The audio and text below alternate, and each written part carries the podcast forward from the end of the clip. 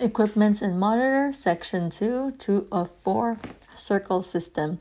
The circle system prevents rebreathing of exhaled carbon dioxide, but it does allow the patient to rebreathe oxygen and anesthetic agent. So I had to have a mind map of this. So it is fresh gas inlet, then inspiratory valve, inspiratory limb, then to the Y piece. Then from the Y piece, it will go to the expiratory limb, expiratory valve, and then CO2 absorber, and then go back. So that's the circle system. Okay.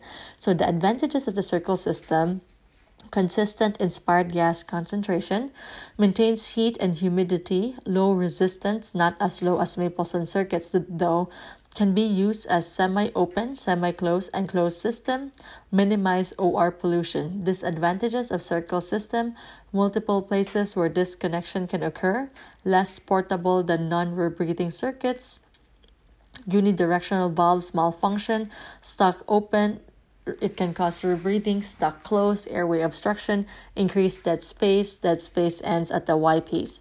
There are two common conditions that increase the inspired carbon dioxide CO2 absorbent exhaustion. If the CO2 absorbent exhausts during a procedure and you cannot change the granules, a closed or semi closed circuit should be converted to a semi open circuit by increasing the fresh gas flow to 5 to 8 liters per minute.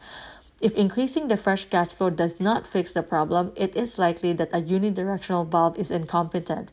Increasing minute volume is not the correct choice in this situation as a patient will continue to rebreathe exhaled carbon dioxide.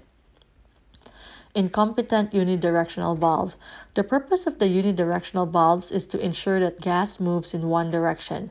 Checking the valves is part of the FDA pre anesthetic checkout. They should be tested in bag and vent mode. If a valve becomes incompetent, then the patient will rebreathe exhaled gas. If the definitive fix is to correct the definitive fix is to correct the valve. If this cannot be done, then a closed or semi closed system should be converted to a semi open system.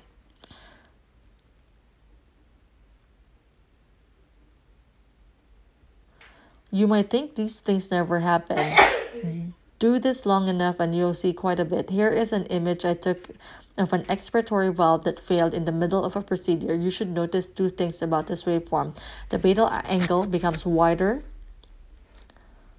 during the inspiratory phase, the baseline does not return to zero. I took apart the valve assembly and flipped the disc over. Worked like a charm.